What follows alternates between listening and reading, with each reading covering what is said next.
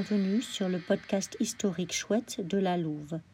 Aujourd'hui, je vous propose de refaire connaissance avec un personnage qui a marqué l'histoire du continent africain. Il s'agit de Mobutu Sese Seko, l'ancien président du Zaïre, le Congo actuel. Nous essaierons de voir brièvement à quel point l'un des Congolais les plus connus mondialement a marqué l'histoire, et s'il marque encore les esprits des Congolais. Nous avons consacré le premier volet du podcast à la montée au pouvoir de Mobutu. Dans cette deuxième partie, nous exposerons les effets de sa dictature. Mobutu est au pouvoir depuis 1965.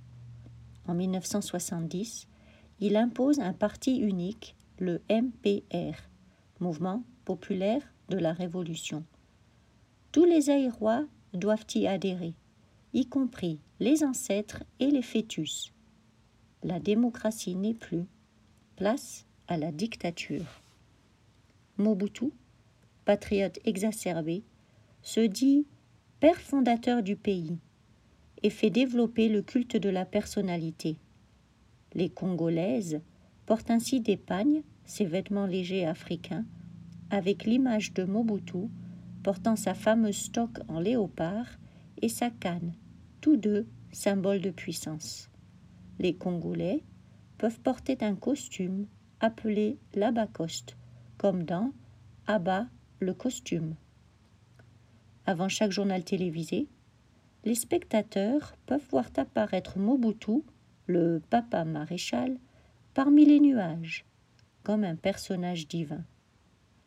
Mobutu veut effacer les traces du colonialisme et commence la zaïrisation.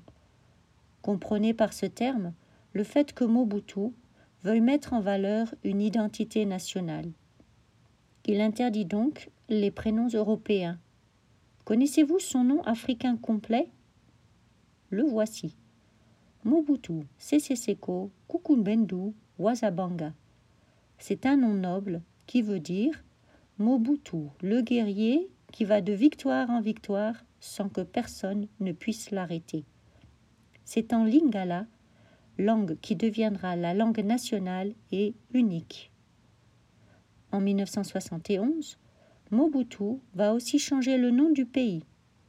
Le Congo prend le nom de Zaïre. La monnaie nationale, ainsi que le principal fleuve du pays, s'appelleront aussi Zaïre. On parle ainsi des trois Z. Mobutu change aussi le nom des villes à résonance trop européenne. La capitale, Léopoldville, devient ainsi Kinshasa.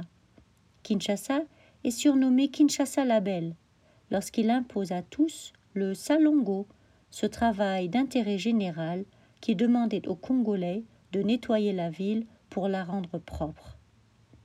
D'autres villes changent aussi de nom.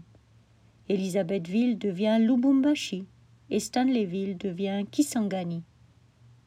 Mobutu, lui, monte en grade. De sergent, il devient maréchal président en 1982. Mobutu adore l'opulence et le luxe.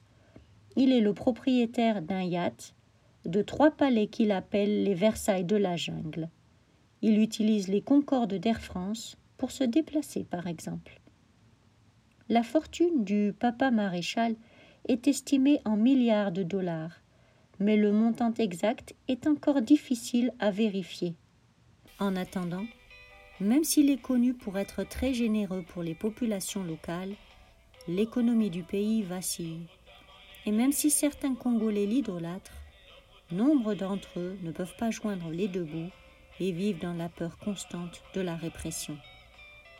Mais tout pouvoir et tout abus a une fin, comme nous le verrons dans le prochain épisode consacré à la chute du dictateur.